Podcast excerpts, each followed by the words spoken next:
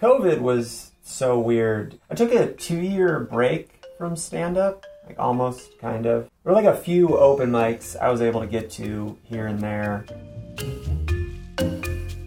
I went on stage at a club uh, for the first time in front of a real audience in two years. Very bizarre. Uh, I was all nervous. In the way I used to get nervous uh, when I first started stand up. You know, I used to get so nervous and jittery.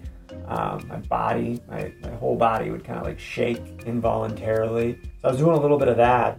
I couldn't stop saying it to people, like I couldn't stop mentioning it because it was so weird to me you know, like friends would come up to me, like, cause I didn't see me in a minute, and I was like, all I could say is like, man, I'm like so jittery. I'm like a little, little jitter, jitterbug right now. And then I got on stage, and bombed pretty good. Uh, you know, I was feeling pretty reasonable about my uh, my prospects for success, and then more or less ate it. You know, a couple jokes, uh, got some small pops, but it was a C minus, you know, at, at best, borderline D plus. And I got off stage, and you know, my mind was racing, and you know, my heart was a little thumpity thumpity, and uh, you know, everything around you feels like a little more intense when you get off stage after a set like that. You're, like you're just in a room with people. There's not really any real reason to be that amped up. Have you ever had something that you can't not do? You have to do it. If you don't do it, that won't work. that would be a significant problem. Um, stand up is the only thing I've ever had in my life where I've thought, if I don't do this, I will be on my deathbed full of regrets. Like, just guaranteed. Just like, that was so dumb. Why did I not do that? And I don't know if it's healthy or not. Like, I'm in my 30s now. I, it hasn't led anywhere. I love it. Uh, it's awesome, but it has gone nowhere. Like, uh, anyway, my favorite thing to do. Um, I don't know. I've been doing it for eight years now. Uh, Ten if you count COVID. I don't really want to count COVID. I don't know what. What is the difference between making meaningful progress as an artist and being addicted to a drug? Don't we all kind of have something we have to be addicted to, right? You got to have you got to have something that moves you forward. For me, that that thing primarily is uh, is getting better at stand up. Um, that's been that's been one of the primary motivating things for me. And it's so weird because you don't really choose what moves you, right? You find out what moves you. You know, sometimes stuff just kind of grips you, pulls you, kind of yanks your head around, slaps you in the face. You know, it's like, okay, I guess we're doing this now. You know didn't know I was into that, but all right, yep. Because it's not, it's not like I was any good at stand up. I was very bad at it when I started.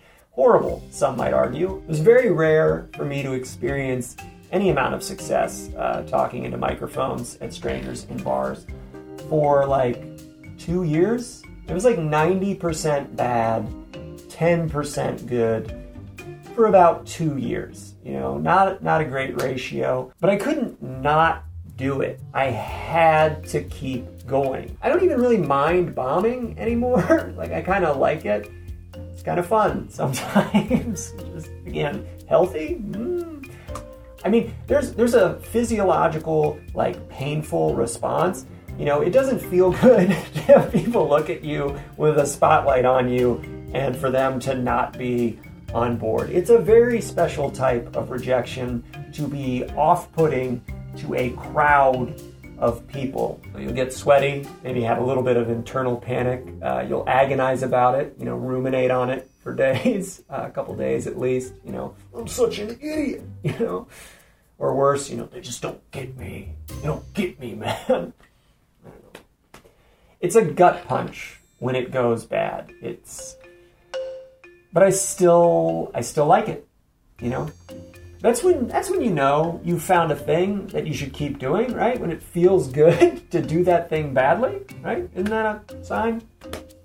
Maybe not. You know, maybe that's just a recipe for failure in life. I don't know. You know, there's something there's something about that though, right? When you when you face plant and you're like, worth it. We're on the right track, baby.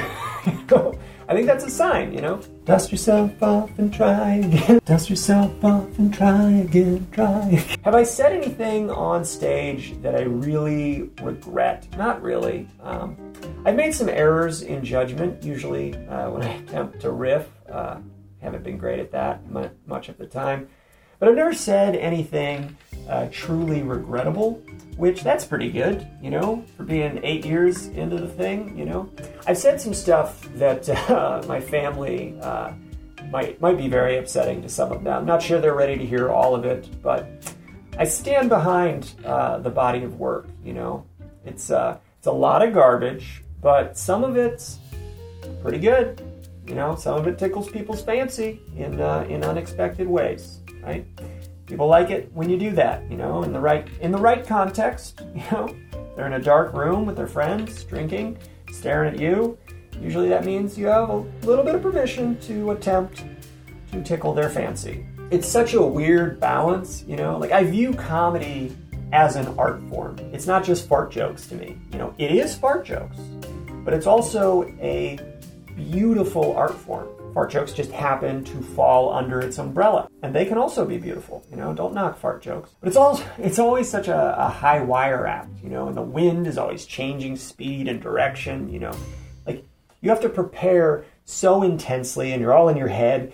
but then at a moment's notice, you have to be willing to throw out the game plan, just chuck it out the window and react in real time to whatever is happening, right? And uh, I fall off that wire constantly, you know. But it's a good wire to fall off of, you know, because you don't actually die, right? You're not actually suspended between two giant tall buildings or anything. But you have to bomb. You know, bombing is important to stand up. It's it's part of the art. Again, maybe it's just self-delusion here, but if you want to get good at anything, you have to stay in that space, right? People call it the, the zone of uh, proximal development, where you're you're working at a skill that is just beyond your capability. You're reaching for that ledge you you can't quite reach yet. You know, you're playing in that space. That's how you get better. I was watching Pete Holmes' show Crashing, and he gets rejected by the owner of the comedy cellar in New York, and she tells him, you know, a strong bomb is better than a weak kill. I have plenty of white guys talking about nothing. Who are you? Why are you? Why now? It didn't do anything for me. That's what she tells him. Rough, you know? Like you have to eat it repeatedly. You have to risk yourself up there in order to dive down deeper into who you are and what you might have to say. You know, you can't just paddle around on the surface and play it safe forever. You got to jump off a cliff you got to hold your breath, you know, go underwater and struggle with whatever weird sea monsters you can't see that clearly that happen to be lurking under the surface. You know, is that analogy? Is that resonating with anyone? That's how you get stronger, you know, more capable, a little wiser. I was reading the Seinfeld interview with Tim Ferriss. Tim Ferriss uh, interviewed him. Great, great interview. And Seinfeld, he talks about how uh, if you could trade away all your experiences in life, you could swap them out, uh, the most valuable experiences, the ones he would hold on to for the longest, would be his failures. And he talks about being rejected from the comedy store in LA by Mitzi Shore and how that made him, you know, double and quadruple his efforts.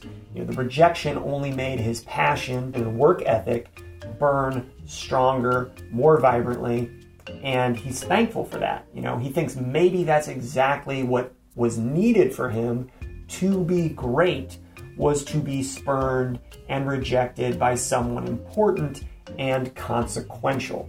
He needed that slap in the face as a wake up. In that same interview, uh, he says, It's designed to break human beings, it being stand up comedy. You know, it's a perfect way to break a person psychologically. So you're sitting there, you know, bombing at these open mics, and you're thinking, are you Jerry Seinfeld? Or just another bum who's going to break psychologically. And I don't mean, are you Jerry Seinfeld in the sense, are you going to be the most famous stand up comedian in the world? That's a stupid, ridiculous, terrible goal, honestly. It's a very awful thing to pedestal to try to strive for. It's almost entirely destined for failure. like, oh yeah, one in 20 billion chance that happens. You know what I mean? Don't bet on it. I mean, are you Jerry Seinfeld in that do you have this steely determination to redouble your efforts in spite of repeated failures and rejections trying to crush your spirit? You know, can you persevere in a way that the work is rewarding enough in and of itself, even if the outcomes are bitter and punishing? Now you might ask yourself, you know, at what point do you just abandon the effort? Why continue punishing yourself like this? Like, what's wow? What are we doing? The good news is, you know, I'm not terrible at stand-up comedy anymore. You know, I'm not great. I'm not incredible, uh, but I'm pretty. I'm pretty darn good at it. I can say that without feeling like uh, like I have a massive ego and I don't deserve to say it. You know, I'm getting good at writing jokes. I'm getting faster. I'm still just okay as a performer most of the time, but that's getting a lot better too. So it hasn't been a complete waste. You know, it hasn't been this total failure forever it's some of the most rewarding work to me. You know, creative work. I, I thrive on that. You know, for whatever reason, I don't know. Uh, creating makes me the most excited. I really like making something that at least feels new. I'm a little bit of a comedy nerd. Uh, you know, I've always enjoyed watching and listening to stand up for a very long time. It's been very gratifying to learn discover that I can make art like that art that I love. Because as an audience member at a show, you're seeing the more polished final product. You know, I've spent years now learning quite intimately exactly how the sausage gets made, you know, feeling how it feels to have to make that sausage. And it's it's rough, it's painful, it's also beautiful and fun. You know, it's it's a lot of seemingly contradictory things. Um, and there are perhaps more noble pursuits in life, but I don't think it's cut and dry like that. I don't think we have full control over what we aspire to do.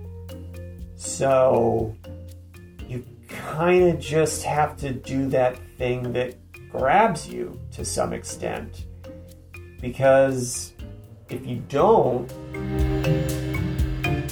that's not going to make it go away.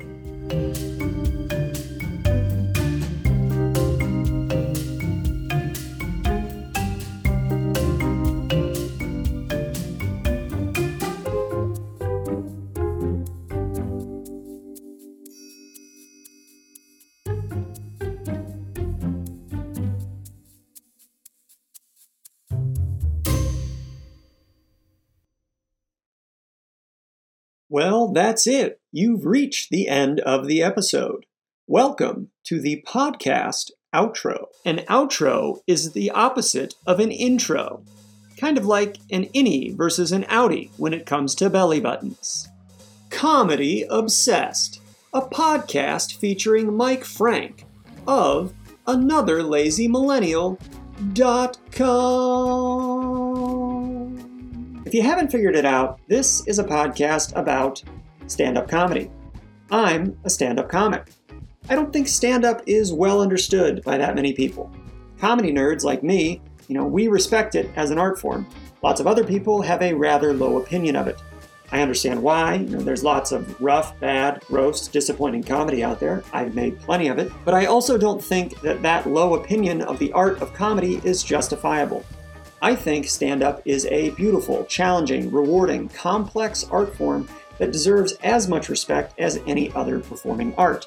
It's incredibly impressive when someone is able to write and perform stand up that is wildly funny and even simultaneously insightful. I'm not saying that happens all the time or even the majority of the time, but when it does happen, I think it's incredible. So, this is a podcast where I discuss my own struggles with trying to do that incredible thing. I'm going to talk about my experience, what I've learned over the years writing and performing stand up, things I've picked up on to try to do it better, nuances to the art form you can't fully appreciate until you've actually experienced them in some capacity. But I'm still, probably futilely, going to try to relate those lessons to others interested in stand up, whether you've done it or not. I'm a bit of a nerd. I've got a background in philosophy from when I was in college. I also maintain a deep interest in psychology and neuroscience. I poke around in economics, history, and literature. There's a list of book recommendations on my website that you can check out if you're interested in any of those things. Weirdly enough, I find ways for these subjects to inform my understanding of stand up. Hopefully, you find the discussion of these ideas to be as satisfying to your own curiosity as I have to mine. I should also mention that I'm a dentist. That's my day job. I have a YouTube channel where I'm trying to teach people how to take care of their teeth and improve their oral health oral health, that's mouth health. I want to help you with your mouth health because I think that our healthcare system is failing, and I don't think that trends within the industry are heading in a good direction. I don't think I can really reverse those trends with anything I do working as a dentist. And you might be thinking, how are YouTube videos supposed to help people improve their dental health? Preventative medicine. It's the most powerful weapon we've got to reverse the healthcare crisis in America. I truly believe that. I'm trying to make a positive contribution to that struggle. So, you can find me on YouTube. My channel is Another Lazy Millennial. It's all one word when you search it. Google will ask you if you meant Another Lazy Millennial as three separate words, and you can defiantly state to Google, no, I meant it as one word because I want to find Mike Franke's YouTube channel. Thank you very much. That's what you should tell Google. Uh, there's dental stuff there, there's stand up stuff there. I'm a weirdo, but I've decided I'm finally committed to being me instead of hiding what I'm really like. So, congratulations, this is me, y'all. My website is anotherlazymillennial.com. If you give me your email address on that website, I'll be sure to keep you up to date about future comedy tours and projects I hope to create. You can find me on Instagram at Comedic Exposure. That's C O M E D I C E X P O S U R E, Comedic Exposure. I take photos of comics there. I'll be posting stand up clips there. I'll also likely be posting clips out of this podcast there. I'm on TikTok at Mike underscore the underscore dentist, as well as a separate TikTok account where I'll be posting stand up clips at Mike Franke Comedy. That's M I K E F R A N K E comedy. All right, thanks for listening. Honestly, really appreciate it if you've listened listened to this whole spiel. Please share with anyone who you think would like any of this stuff I'm doing. Ask me questions on YouTube and TikTok. I'll do my best to be responsive and helpful. So yeah, that's about it. Go ahead and get outside, go on a walk, get some exercise, get some sleep, hug somebody you care about, read a book, do something challenging and worthwhile. Have a lovely day.